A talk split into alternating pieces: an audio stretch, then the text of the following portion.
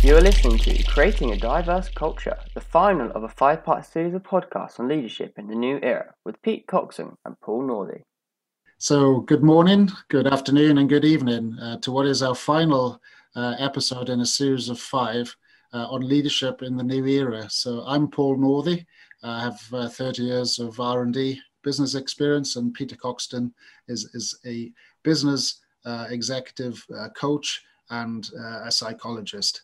So, today our topic, our final topic is developing a rich uh, and fertile culture. So uh, this is ultimately uh, something a leader should be doing at all levels. Uh, and maybe Peter, you could maybe give us your thoughts on uh, what is a rich and fertile culture and uh, how to develop it and and why it's important. Yeah, thanks, thanks, Paul. Culture is one of those kind of amorphous things. It's hard to get get get hold of. It's like fog you can kind of feel it, but um, yeah. sense it, but you can't grab hold of it. Uh, my favorite definition, I think, was something about it's it's how things get done around here. It's just kind of how, how it works. Yeah. And uh, there are different kind of cultures that we, we meet, of course. The danger for many organizations where some at least are having to work from home and indeed increasingly perhaps wanting to at times. Mm. Um, that Zoom life and, and remote working can become somewhat sterile. Mm. Uh, I think many people are beginning to recognize the pros and cons of working from home and working at, at, at work. Mm. And there may well be that hybrid, that flexible, different way that's emerging. Um, so, whatever setup you have, you may need to compensate for what is lacking what are you doing to maintain a, a healthy workplace culture? Well, what did you do? What did others like about the culture that you've had prior to March 2020? What was it about the place that, that people liked? Yeah. Oh, and by the way, what was it about the place that they didn't like? Yeah, yeah. Um, how would you have liked I'm interested in your first statement there, earlier statements, because uh, you know it's like a fog, right? Uh, but you know when you're in a bad culture, and you know when you're in a great one. But getting from a, a bad one to a great one is sometimes quite a challenging uh, task to undertake. Yeah? And it's and uh, it's a, real challenge to make that uh, journey as a leader. Yes, yes, it is, and we'll, uh, there's a, a theme that will emerge here, but you know, supposing you did have a pretty pretty good culture, so how did it help? What what was good about it? And if you created that organization there, that culture where people wanted to stay, they loved working here. Yeah. They were re- great advocates for, for, the organization. How can you maintain that sense uh, during these different times? How can you? One of the one of the key flavors of that, which has been emerging in, in the research recently, is how can you build a sense of psychological safety that promotes both business health and individual mental health? Mm. So during times of uncertainty that we've been going through, you'll want people, of course, to feel physically safe at work, including whether they're working at home. There have been some good things that uh, HR have been doing, looking at, at that to make sure that you've got physically safe um, environments to work in. Mm. Um, there's been good work done in a number of organizations about recognizing that your physical safety is at greatest risk when you're driving to work. Um, so they, you know, I had an organization, they trained everyone up in defensive driving. They worked really well on, on the health and safety side of life. Mm. And increasingly now, there's literature that's building up about this sense of psychological safety. Um, Google carried out some extensive research quite recently into what differentiates high performing teams okay. from all the other teams. Yeah. And they, they had all, all kinds of hypotheses as to what it might be that, that made, made a team a high performing team. Mm. And what they concluded, what they were almost forced to conclude against their expectations, was that this one factor was having the greatest impact, that a team felt psychologically safe. They were then able to perform in a sustainable, high performing manner. Mm. Um, and that's really quite interesting. So I've carried out my own research um, on this topic over the last few years. Okay. And I'd like to just run through, if I may, a quick, a, quick summary of how you can go about creating a, a psychologically safe culture. Um, we've touched on the emotions a little bit already, and I'll say more about that. We do need to manage our own emotions. Um, having emotions is a good thing, acknowledging them is a good thing, and managing them is a good thing as well. It's not this better out than in, and don't give yourself permission if you're a boss to have a little tantrum here and there. It's not actually helpful by and large. You know, I don't believe in the, the Alex Ferguson um, hairdryer approach at all. So manage your emotions. By all means, say if you're very upset, if you're angry, even, yeah. but find ways of expressing it yeah. with an I statement.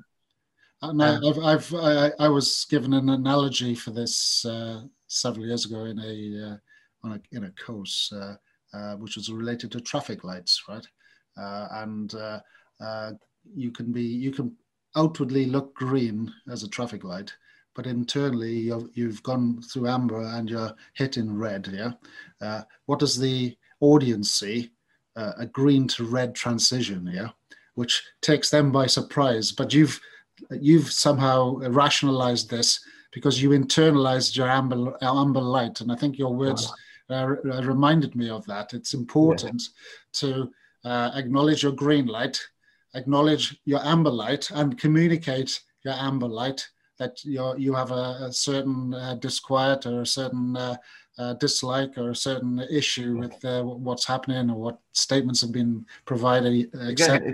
Uh, and then you ask, and then you know the, the red light is is a rarity, uh, and it can be employed as a as a, a, a in, in, a variety of guises, yeah. but ultimately, it's really important to communicate the amber light so that pe- you take people through your inner inner feelings. Yeah, I think so. This is a part of what we'd always say is, um, we want to be. Everyone says we want to be open and honest. Mm. But be open and honest, but not don't give yourself permission with that phrase of saying, oh, "I told him how it was." You know, I I, yeah, I told him straight. Yeah. Um, don't allow yourself what's called the amygdala hijack, where suddenly you see red and it and it um it, yeah. it blasts people.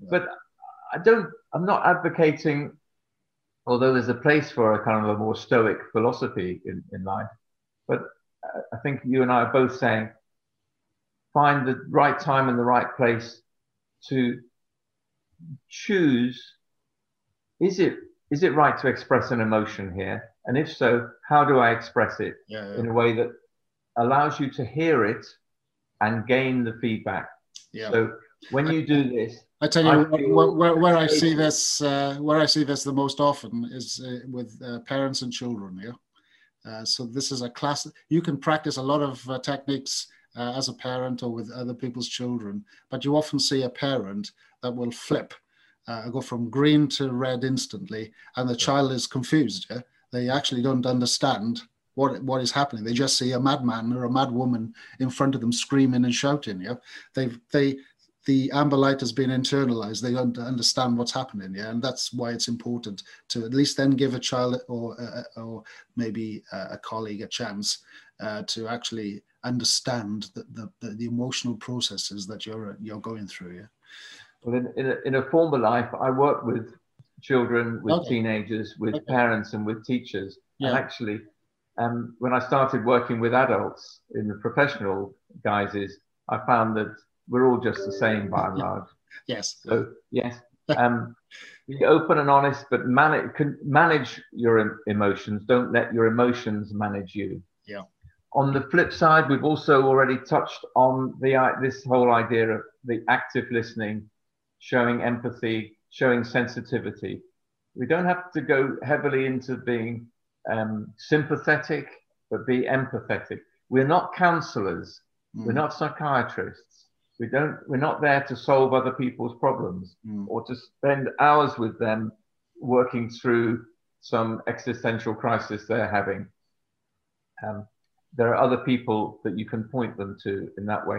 And I would at times say, look, that's this isn't my area of expertise, but I do recommend if problems at home are so um, adversely affecting you that you're struggling to function at work, then do find someone who might be able to help you. Mm. Don't just carry on again in, in victim mode. Mm. So a little bit of tough love in, in a sense, if, if, if you like. Mm. So we've already also touched last time on this idea of forging real personal conversations. So you're really genuinely getting to know people. Um, for a, psych, for a, a culture to be psychologically safe, everyone should feel comfortable contributing in meetings and also be willing to genuinely explore the ideas that other people have mm. rather than you know that phrase are you listening or are you just waiting to interrupt yeah. um, genuinely explore other people's ideas as well as um, come forward with your own enthusiastic ideas you do need to create a sense of dependability that you can depend on me if i say i'll do something i'll do it um, you do need to create this sense of interpersonal trust that when you say that you'll do it, I trust that you you will do it as well. Mm. We want to be mutually respectful, and despite our the divergence, I know you feel strongly about wanting to develop divergence in your culture. Yeah, and we need to not just respect the people who are like us, but accept and respect everyone for what they can contribute. Yeah, I spent some time uh, stu- studying the value of diversity uh, in, in its in its entirety uh, and many forms uh, and its impact on team performance. And there's a very clear correlation between uh, diverse teams working together and performance. so, you know, and the data I, I saw and uh, the mechanisms uh, that were employed to measure performance suggested that there could be a 20 or 30% improvement uh, in, in the performance of an organization if the culture is diverse. Uh, and, uh, and I was a very strong exponent of this and continue to drive this uh, today in, in terms of uh, my uh, kind of technical recruitment activities. I, I, look for diverse talent and not let's say, uh, building a team that reflects you. Yeah, uh, performance comes from different opinions and and and the collection of different opinions, different ways of thinking. You know, some people think very quickly. Some people take time to process data. Uh, all are valid, uh, and ultimately, I've learned myself that uh, sometimes you're not right, uh, and the the the tortoise some, sometimes beats the hare, right? So uh, and, and, I think you have to accept this diversity as part of a better decision making and a better culture. It's interesting. We talk about the 1.3. If your organization relied solely on your 1.3 kilograms, yeah. then frankly, you're doomed. Yeah. I, so, I, I, took that to heart there, Peter. But... Yes, right. but we do need to draw on the intelligence of all the people around us. Yeah, yeah, yeah. It's there's a danger that we can also be tribal. One of the elements of being human is to be tribal yeah. and to like people like us. Yeah, yeah. And we can be prejudiced against people who aren't like us. Yeah. So we have to again manage those quite, quite primitive um, emotions yeah. and reach out to be curious. As Albert Einstein once said, "I'm not that bright. I'm not that clever. I'm just very, very curious. Yeah, yeah. yeah. Curious in other people's viewpoints, other people's perspectives. Give them time and space to express themselves. And that plays into the, the, the next point, which is because we need people to be comfortable being themselves and willing to not only express themselves, but also to disclose their own personal vulnerabilities, their own concerns, their own worries about how things are, how they're doing, um, if they're struggling with a piece of work or something. We want them to say so. We don't want them to pretend it's all okay. Mm. And I've had in some cultures, I've had lots of people. They go, "Yes, you know, there's a kind of yes." Oh yeah, yeah, de- yeah. There are definitely cultures uh, that I've worked with where, where uh, bad news, uh, failure, is is is not accepted uh, as, as something that should ever be communicated, and it Absolutely. and there has to, and once you're aware of this, you have to uh, really focus on the, that aspect and, and really try to make sure that uh, uh, an acceptance of something uh, or a, quest, a response to a question really is uh, the, the reality rather than a cultural norm, yeah? Absolutely. I've worked with a number of global organizations who've gone through a nationalization program, mm. and um, some of the tribes, um, notably quite often the expats, have found it difficult to um, tune in, uh, help the other people, the nationals, feel comfortable enough to express themselves, to say when they're not confident of doing something, etc. We've touched on the next theme a little bit, but I'll repeat it because it's worth stressing, I think. Um, effective, balanced, constructive feedback. Be straight, be honest, do it regularly, choose your words carefully, get the right process for doing it. And almost there, create a safe space so that people can take risks while still maintaining their positive self image. Um, you touched on failure. You know, there's a people talk about it much more nowadays. That it's good to fail because you're one step nearer to success and everything. Um, it's okay to take risks and it's okay to fail so long as it doesn't knock your confidence. Yeah. And I think the, the other essential part of failure is uh, reflection and learn. Yeah. And I saw uh, Elon Musk's SpaceX rocket crash and burn uh, yesterday or the day before. Uh, this was his first attempt. Uh, it, to a lot of people, they, they laugh at the failure and say, ah, he, he uh, can't achieve this. But I guarantee you, uh, that organization as, as, a fail, learn, uh, ex- re-execute uh, organization will come back and they will solve the problem. It's important to ma- make sure that you have all the data from the failure uh, and to really deeply understand it before you move to the next stage and, and, and ultimately reassess and go again. Yeah. I think that's right. And I think I would, I would add one more component to that, which is create space so that people can take a risk in their interpersonal relationships as well. Mm. If there's something that's bothering you about the way you're working with someone or the way they're supporting you or not supporting you, overly challenging you, dismissing you, or whatever, can you take a risk of raising this with them and knowing that actually, if it doesn't work out, it's okay because you can always have another go. It's always tomorrow, as you said.